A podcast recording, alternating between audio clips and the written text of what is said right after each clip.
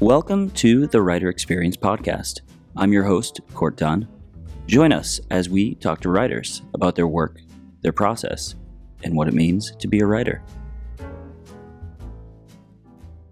All right, welcome to the Writer Experience Podcast. Today's guest is Kari Drake. Kari is a professional television writer known for Netflix's Lost in Space and Netflix's Dark Crystal, among many others. Kari, welcome to the show. Hey, Court, thanks so much for having me. Excited to, to finally have you on the show. Um, tell us, where are you in the world right now? I am in the freezing North Pole of sunny Southern California. I am an official weather wimp, so I'm very glad to be here right now in the beginning of January. What defines winter or cold or freezing cold in LA?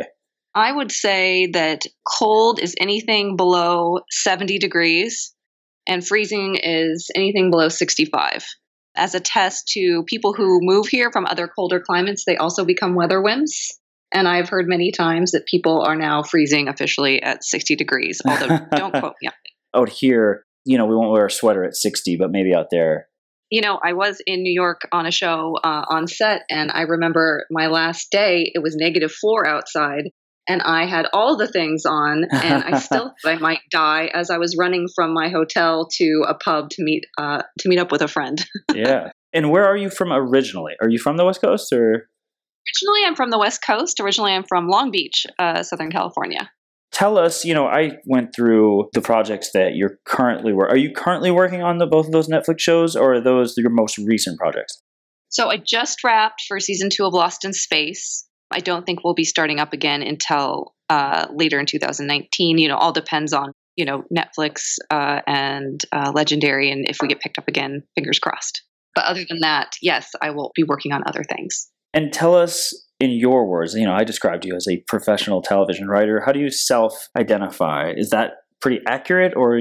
Well, I would, no, I think that's pretty accurate. I'm a television writer by trade, science fiction fantasy writer. And, you know, in terms of writing other things, definitely would love to branch out into the wide world of feature writing. Um, but right now I'm a television writer.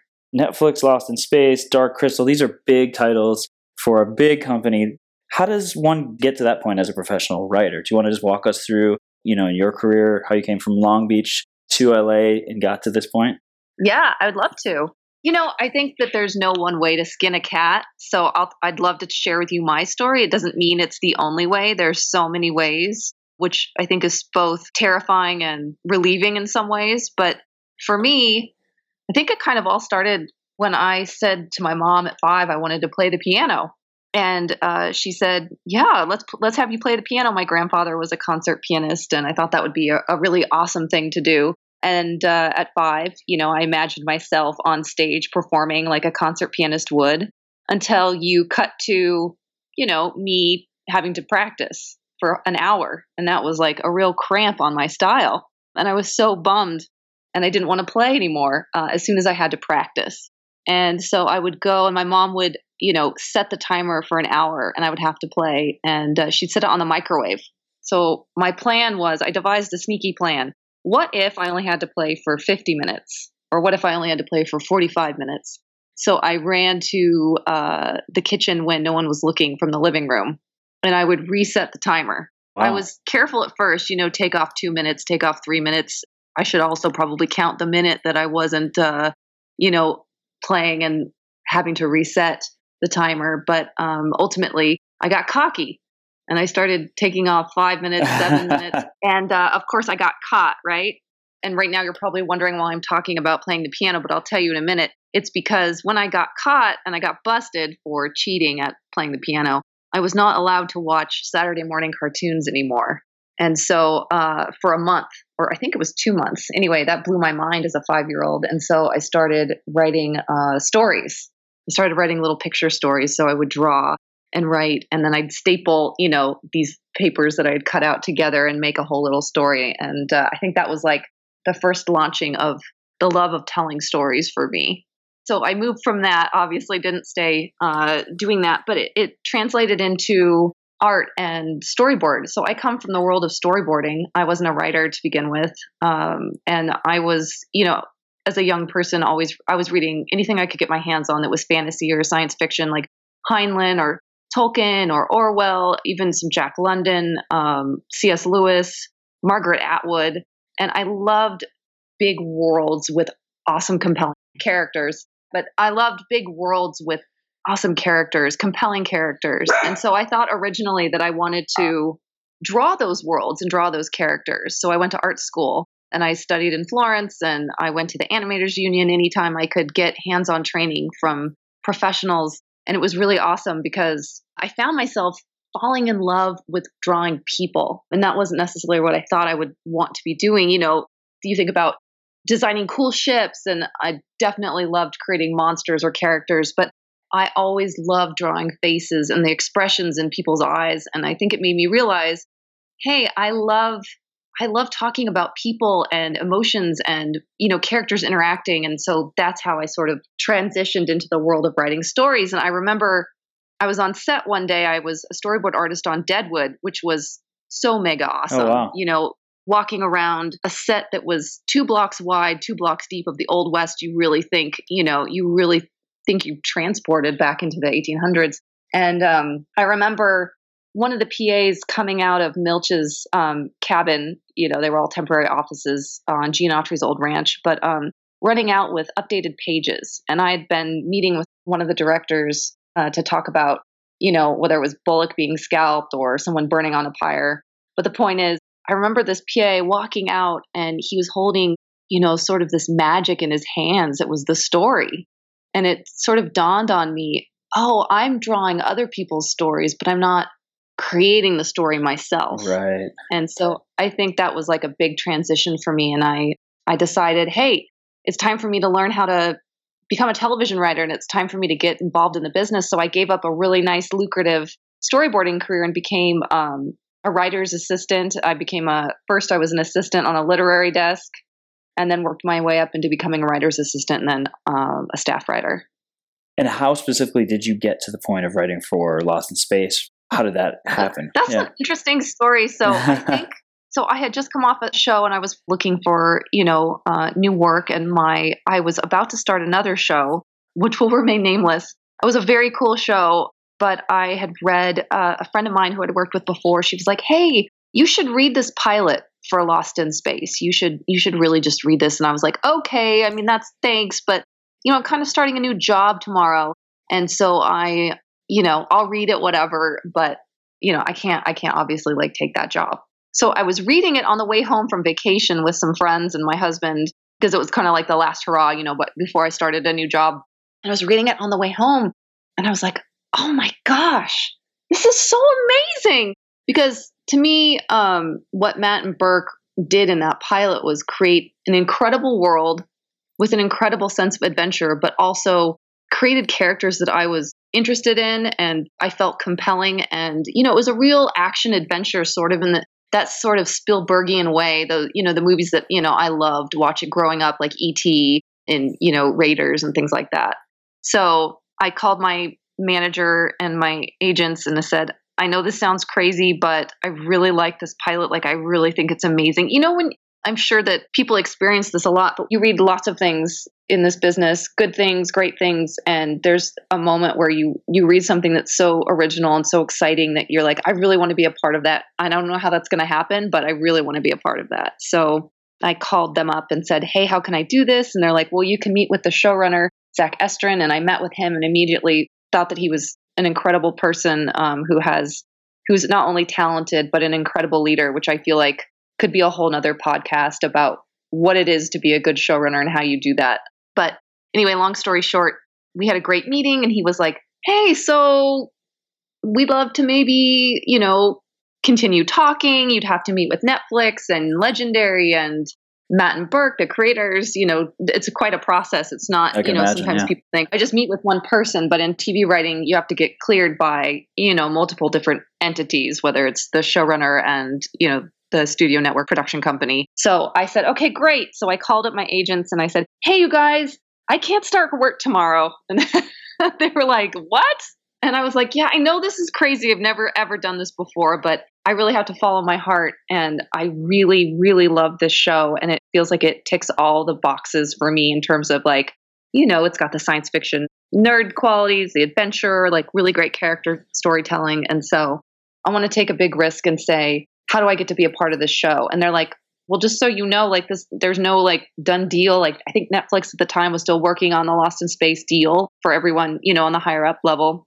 And so they were like, just know you're turning down like a real like job with money for like thin air. I was like, I get it. No, I totally get it. But I really feel like this is something that I want to be a part of. So I didn't know how it was going to go, but it was a waiting game. And about two and a half, three months later, um, was my first day on uh, in the writers' room of Lost in Space. So that was really exciting. Transitioning from there, usually we frame our episodes around specific themes. Would you be down to school us on the art of TV writing? And if so, would it be cool to use Lost in Space as an example of kind of what that process looked like? Sure, absolutely. In fact, I feel like Lost in Space is a really it was a really wonderful experience and it's always been a great show and so I would love to use that as an example. And, and yes, I'd love to talk about television writing because it's kind of unique, right? I think a lot of times people think of writers as solitary beasts and uh, people who are, you know, writing their jammies at home, uh, with their coffee, which I'm sure there are a lot of writers that do that. But in television, I kind of think of it as group think, make believe. You know, you're writing with a group of people and it's not just on your own. And I think that can both be relieving and also um, anxiety provoking, especially for the introverts of the world, you know, who are venturing out into TV writing. I think of myself as extroverted introvert. So oftentimes I both love people but f- get filled up by quiet time and space. So sometimes even I can, you know, want to figure out how the best way to maneuver in a writer's room is. But yes, I'd love to talk to you about it. So amazing. You actually already answered my first question, which was at what point did you get brought onto the gig? Once you get involved in the writer's room, where was uh, Lost in Space at at that point? Were there other episodes written? What was the strategy for even starting the whole process? Yeah. So usually as a whole, and I can speak specifically, you know, to all the shows that I've been on, but usually a show will get greenlit um, because of a pilot script, whether it's been shot or not.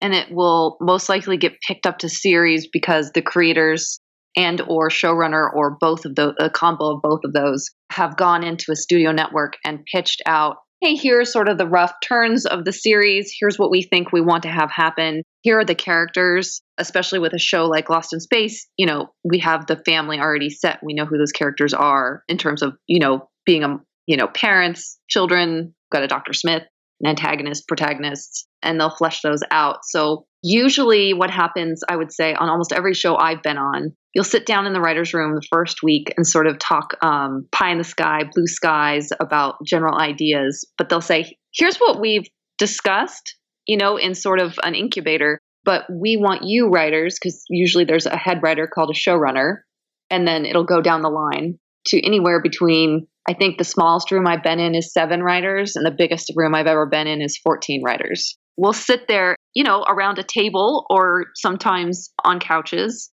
and say, hey, here's what we've pitched, but nothing is set in stone. So let's talk about these as touchstones or anchor points. And from there, let's like jump in and create this world. And I think one of the really great things that we've done on Lost in Space and on other shows I've been on is you sit down that first week and talk about things you're inspired by. So there was a lot of mention of like, hey, we're inspired by James Cameron. Hey, we love Alien. Hey, we love Jurassic Park. For me in particular, David Koepp's original Jurassic Park script was one of my favorite scripts, you know, that I've ever read. And so, how can we incorporate the things that we love into this show while still sort of keeping the magic of the original? I think one of the really interesting things that we talked about as being groundbreaking on the original Lost in Space TV series in the 60s was that it was groundbreaking in the sense that no one had ever sort of gone out to space in TV before, and those characters had to actually go outside their spaceship. I think in the pilot, you know, and they were on on wires that were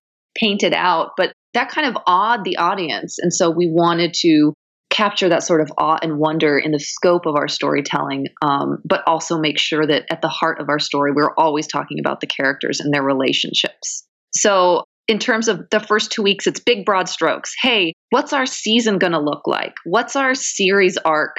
What do we want to keep coming back to with our characters? The questions like that.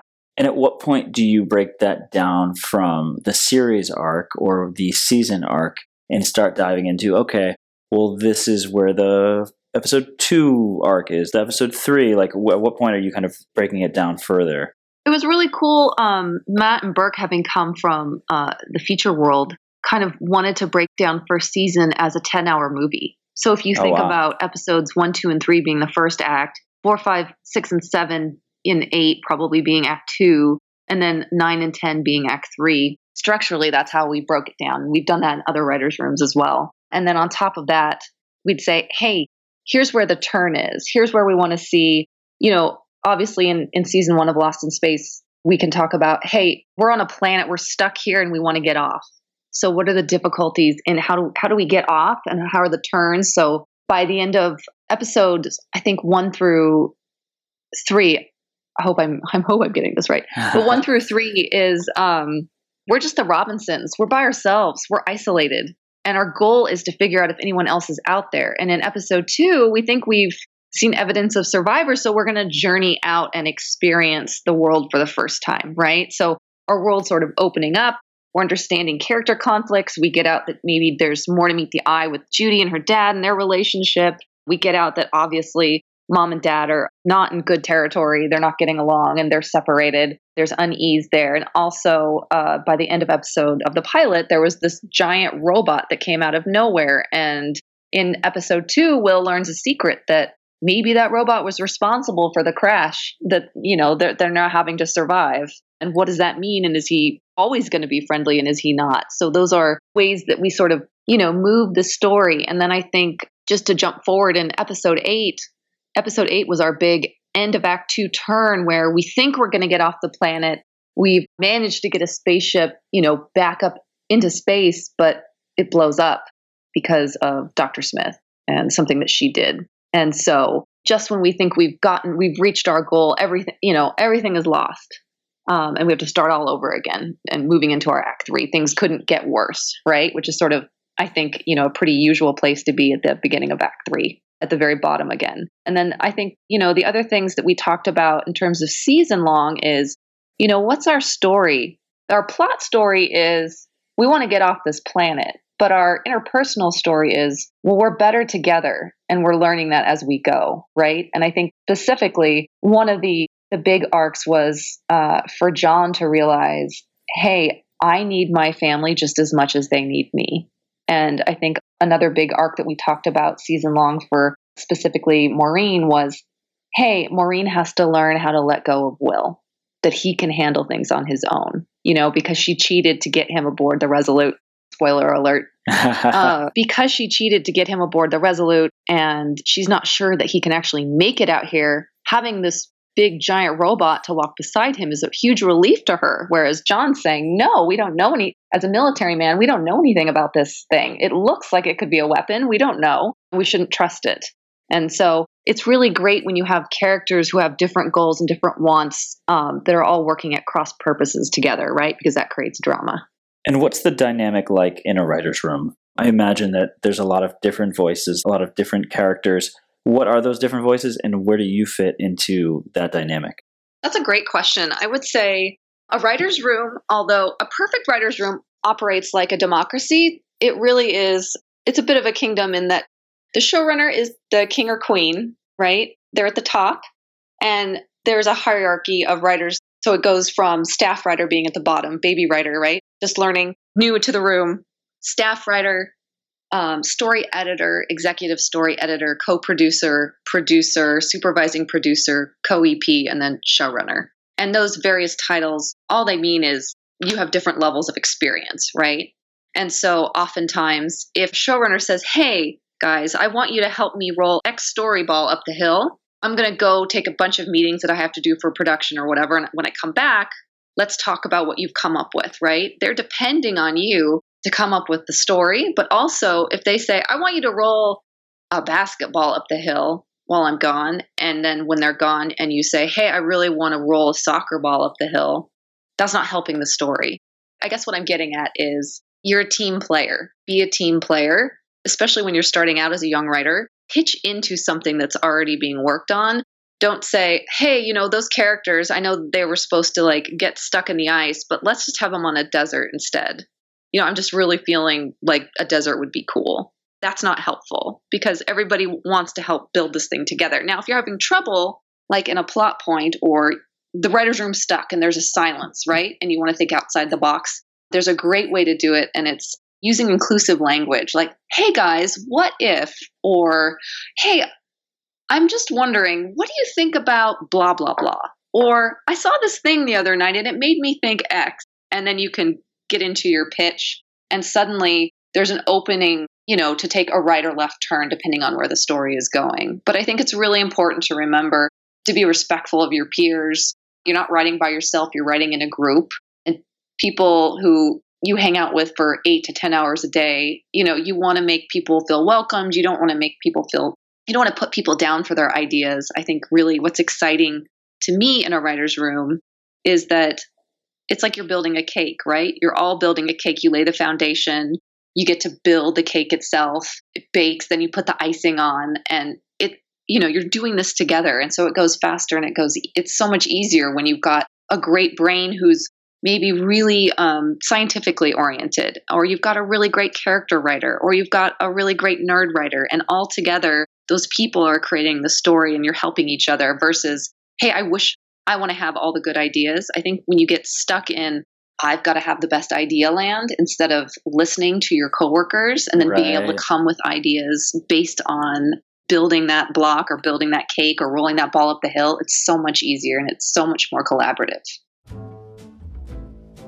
Hey everyone. We just wanted to take a quick second to thank you, our listeners, for your continued support. The Writer Experience podcast has been self funded from the beginning. So, whether you're an aspiring writer who has taken inspiration from the podcast or just enjoy hearing from professional writers, please donate to our Patreon at patreon.com slash writerexperience. You can also go to our website, writerexperience.com, and click the Patreon button. Thank you again. We really appreciate your support. And now, back to the show. You mentioned briefly character creation. Walk us through what character creation is like and world building as well. I imagine these are things that you're working on earlier on, but I imagine they're also evolving over the course of all the episodes as well. Totally. Um, one of the cool things that we do in a writer's room is we'll create a board, you know, it can be a whiteboard, um, and we'll kind of create a grid. So we'll go down the line and, um, you know, on the first row going down, uh, or column, excuse me, on the column going down, it will be all the characters' names. And then across is each episode, right? And you'll create a grid and we'll talk about, you know, how we want those characters to arc and change. And so I think finding that what's that big arc, you know, over a whole season long uh, for that character, what they need to learn, you know, what their need versus their want is, um, is really important. Hey, I think that they they want this thing, right? But what they really need is X. And usually those two work at, as counterpoints to each other. That's a great way to sort of develop a character. And then I think um, you kind of find the magic along the way, you know, in the storytelling, thinking of like a particular moment in Lost in Space where dad thinks he's in control and it's in episode five, uh, John, you know, feels like he, you know, the weight of the survival of the colony is on him and his son has kept a huge secret from him. And it's at a moment where he's been estranged from his family and he's finally reconnecting with his kid, except his kid, Will, is keeping this huge secret from him and feeling like he's telling lies. And so when one character thinks they're getting closer to another character, and then the other character is feeling strained and pulled, like that's sort of delicious drama. And then at the end, when we reveal that Will um, has hidden the robot and the robot actually comes back at the last moment to save the day, not only is a new truth revealed that this family was keeping this robot a secret, but also like this robot is pretty big and strong and powerful and like can protect Will in ways that his dad can't and his dad wants to be that in his life. And so how does that propel, you know, the middle of the second act moving forward and what kind of relationship are this father and son going to have, you know, moving forward? And then as far as um, writing for an established IP, how does that differ than writing for an original show? Um, you know, it's nice to have an established IP in the sense that there are tent poles and guides to go with. And I would say that the challenge of creating totally original content is you really have to hone. I always think of it as you know, from my painting background, I, I feel like it's a limited color palette, you know, when you're creating with colors that complement each other or, you know, really creating focus, that's what helps a painting to pop. And so when you're creating original content, you really have to make sure that you don't throw everything in the kitchen sink in, but that you really sort of stay on target uh, with the goal of the characters that you want to create and the genre that you're creating in, right? I was even thinking about uh, watching Killing Eve the other day, and it's such a fantastic show. And I think it's um, both tongue in cheek and also thriller. And I'm sure that they worked a really long time on the tone of that show. In fact, we worked with one of the directors um, in season two who worked on on season one, and he was talking about the specificity of that tone. And I think that's what makes that show so delicious and fun. And so that's great for an original. And it, you know, it's also really important to know for an existing IP like Lost in Space what we want it to be. You know, and um, the tent poles that we sort of used, or the touchstones that we used, were always sort of family action adventure. So, yes, like we're going to have uh, really compelling, maybe even nail biting action, but we're probably going to, you know, not see like a Breaking Bad moment where someone gets shot in the face like five times. you know, I say both in creating original content and IP, know your genre, know your tone, but also it's really nice to have that sort of backbone already laid in existing IP. Let's walk through, let's break it down specifically uh, in regards to an actual episode itself, the script. I mean, everybody knows about film scripts. How does the TV script differ from whether it's format or whether it's you know the process of writing it from a film script?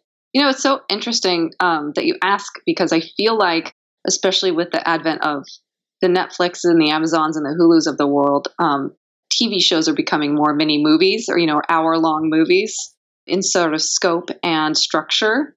But I would say early on in in my TV career, you know, working for the network, it's very much about act breaks. You know, we've got five acts because we've got to have specific, you know, commercial breaks, and so you would build to that act out. The concept being that you would, you know, that first mini act would have to have sort of a, a, thrilling act out so that people would come back from that commercial, come back from doing laundry or, you know, their refrigerator. Um, the other thing that we sort of talk about in the TV business is TV watching for the viewer is a sort of passive activity. You know, you're not in a theater where it's all dark and you have no option but to sit there and watch the movie, right? You can text people, you can, you know, do your laundry, you can make a sandwich and also watch television or talk to your friends and also watch television.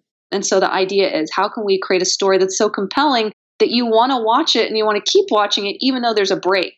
So because I think of the advent of you know streaming in the Dark Crystal both and um, uh, also worked on a couple other Netflix shows, but none of these shows have act breaks in the sense that you're breaking for you know commercial breaks.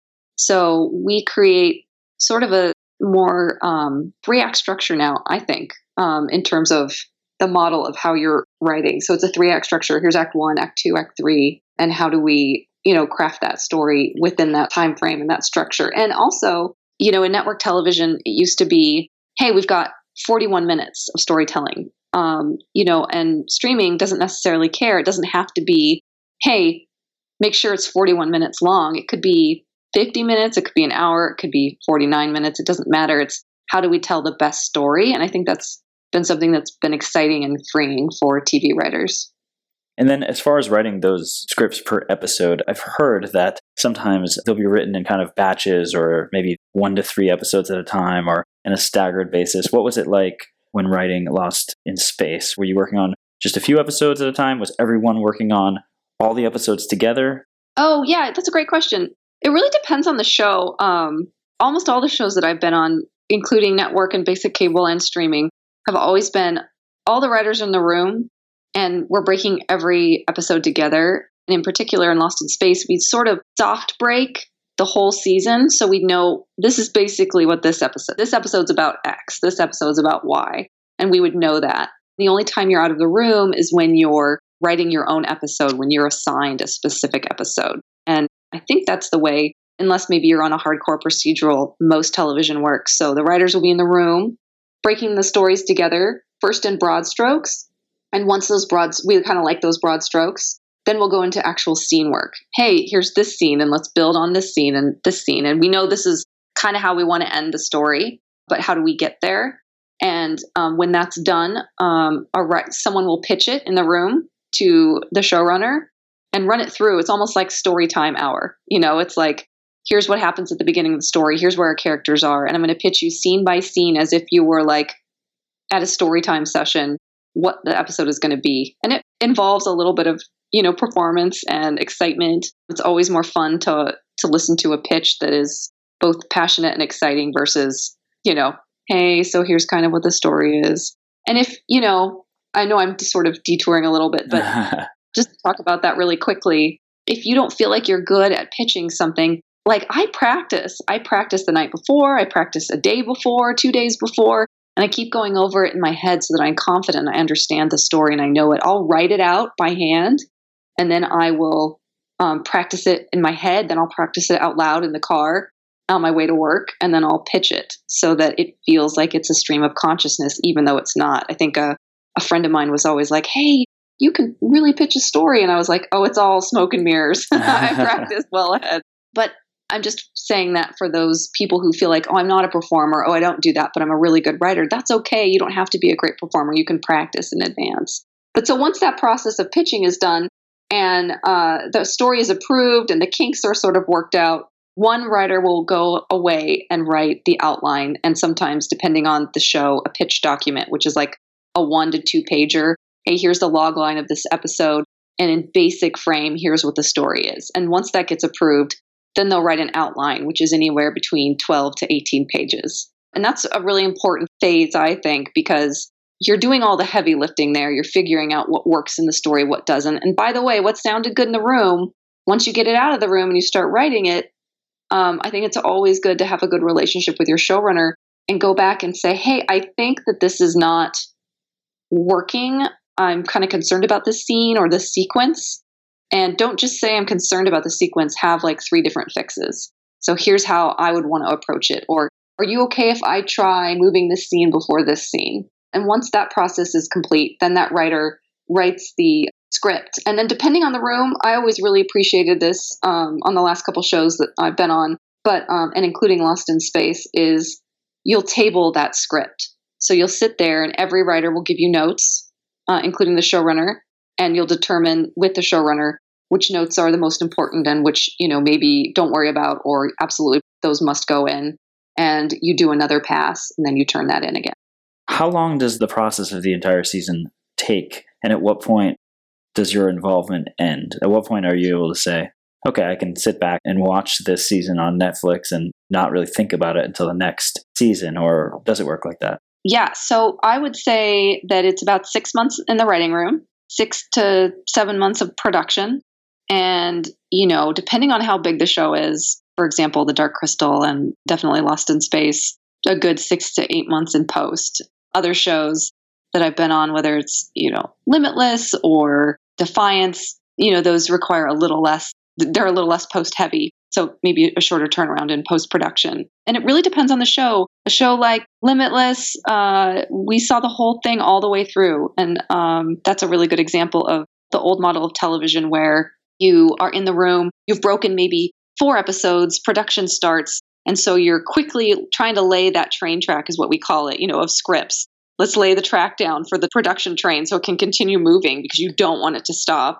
And once that happens, you know, you've got all kinds of different stages of scripts, whether they're being written, pitched out, uh, in post. You know, the stories now have been fully uh, shot and they're in the edit bay and you're sitting there with an editor talking about the scene work um, and giving notes, which is a really awesome experience. Um, I would say um, in the newer model, what I I love about the newer model is uh, on streaming is you write the whole season. The whole season is complete, or most of it is complete, before you go off to production. What's nice about that is as a writer and a storyteller is you can figure out what's working or what's not working or hey let's go back and change that thing or hey you know that thing that we we came up with that's so cool for a finale let's set that up a little bit better in episodes three and four. And you can't do that if you've already shot it. So I love that in that model. And then it depends on it depends on both your level in the writer's room in terms of being a producer or not, if you're going to be on set to supervise, and then it just really depends on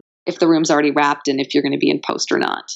When you actually sit back, relax, and enjoy the show, Is it like you imagined when you wrote it, or is it different? How would you describe that experience?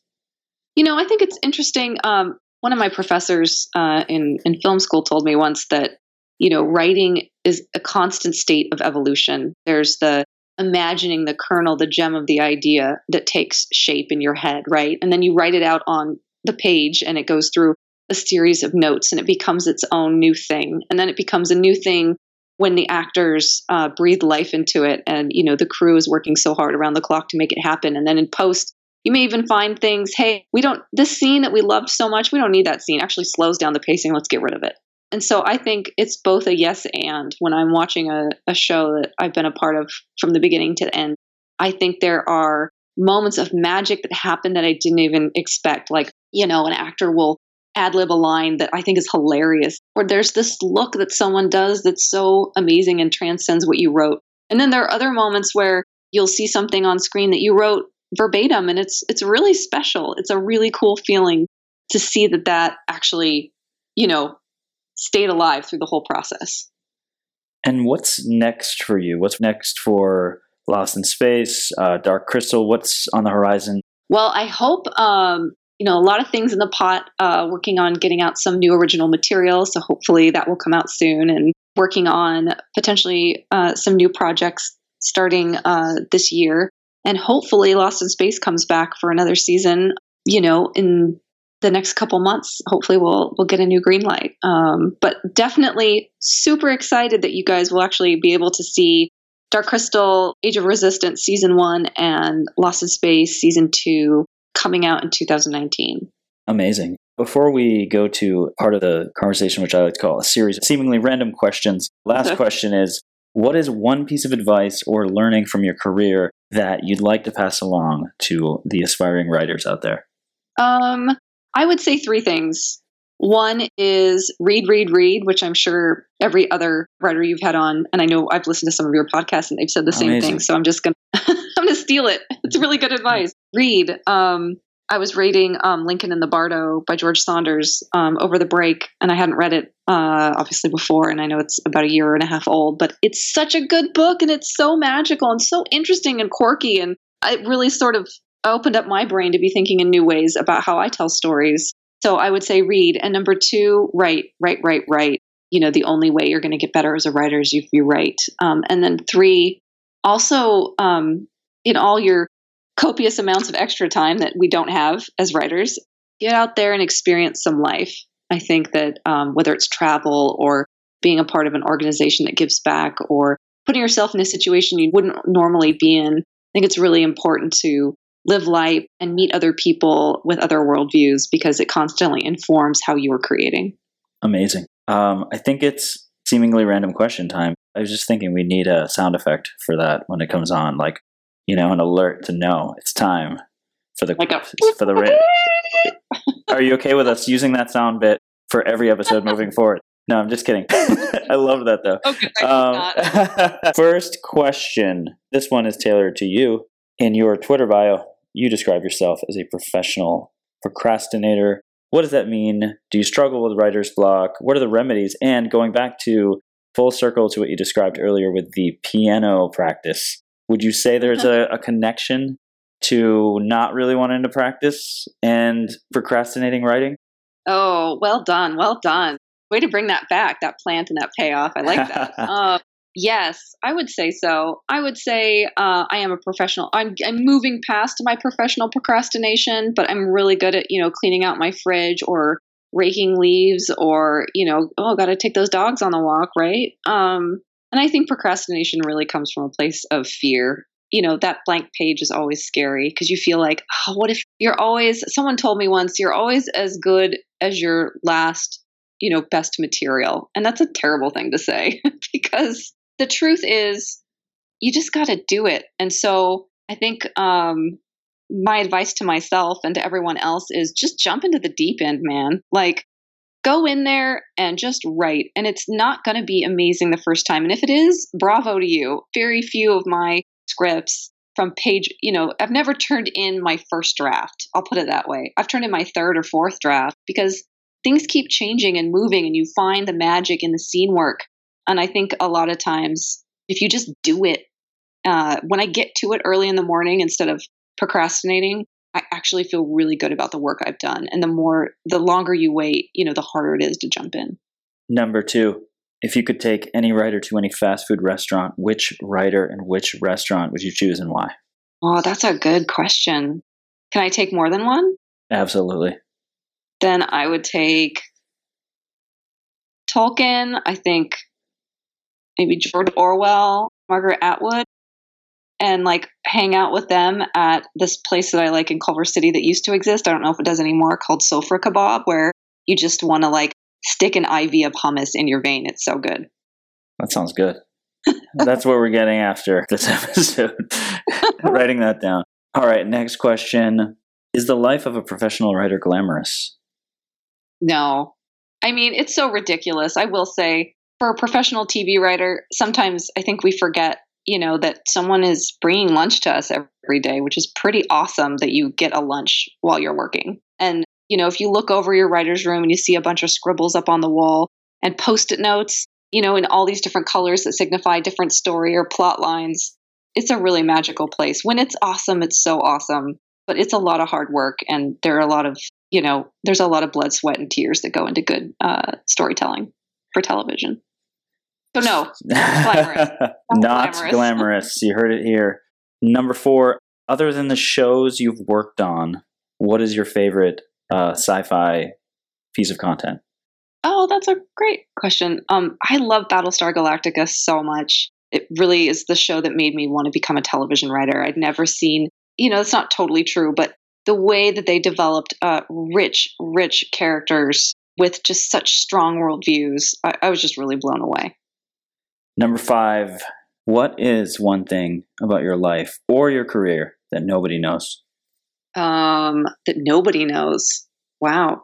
Um, well, my career, I would, I would love to write a um, novel series before I die. So I will, and have been listening to your podcast episodes on how to write novels. Wow, that's amazing. Uh, have they helped? Yeah, you know, it's super helpful. I think just understanding like how to go about representation and um, getting out there to whether it's Comic Con or other um, exposes for uh, that world, like the science fiction world and fantasy world. Like it's important to get yourself out there once you actually have the material. I thought that was super helpful. Awesome. The last question is the most important question, and it's actually it's the most challenging. Brace yourself. Did you have fun on today's podcast? Uh, I had so much fun. Thank you, you guys. Amazing. This was awesome. It was awesome. It was a lot of fun, and thank you so much for again taking the time. I know we've been talking about this for a little while now. And uh, was there anything else you wanted to shout out? I know you talked briefly about what's on the horizon, but did you want to plug anything or your Twitter handle? Definitely plugging uh, the Dark Crystal and Lost in Space season two. You can always catch my ramblings and or texts and emails about animal activism because I'm a super animal lover at KDS Drake. That's my Twitter handle. Last bonus question: Did you have a question for us? That's a that's a good. Um, or and Harry, what uh, is something else that you want to know about either Lost in Space or television writing that I have not fully answered. What is something about television writing or Lost in Space that we haven't already found out that we want to know? Looking at Harry, we're thinking about it. We're deliberating. We're in the writer's experience writer's room right now. Um, who is your favorite character to write for? Oh, oh, that's a really good one. Um, I would say Deet on the Dark Crystal, and I would say on Lost in Space. Um, I don't know. It's so hard. All of them. I know that's a like whip out answer. Was there a character you felt most invested in that like maybe you felt especially connected to? You know, I really Maureen is like my superhero. Like if I could be like her someday, that would be tops. um, you know, Maureen and I don't know, I, I love John and I love the kids. So I would say I really enjoy writing for all those guys. Um, maybe Will too, just the wonder and the awe and the, the sense that like magic still exists. You know, he's still that age. That's that's kind of like a fun and Max. You know, all the actors are so great. So they all do such a great job. So yeah, that's my answer. Uh, well, thank you, Kari. Appreciate you taking the time to school us on television writing, bearing with some of our random questions here, and overall just having fun. It was a pleasure. Oh, thanks, guys. I appreciate it. Thanks so much for the podcast. Thank you. And uh, thank you to our listeners. We hope to see you next week. Thank you so much for listening to the Writer Experience. If you enjoyed the episode today, please leave a rating, a review, and a comment on iTunes. You can also check us out on Instagram at Writer Experience and Twitter and Facebook at Writer EXP. The Writer Experience is a Samurai Dinosaur production. Copyright 2019. All rights reserved. Music by Kevin MacLeod.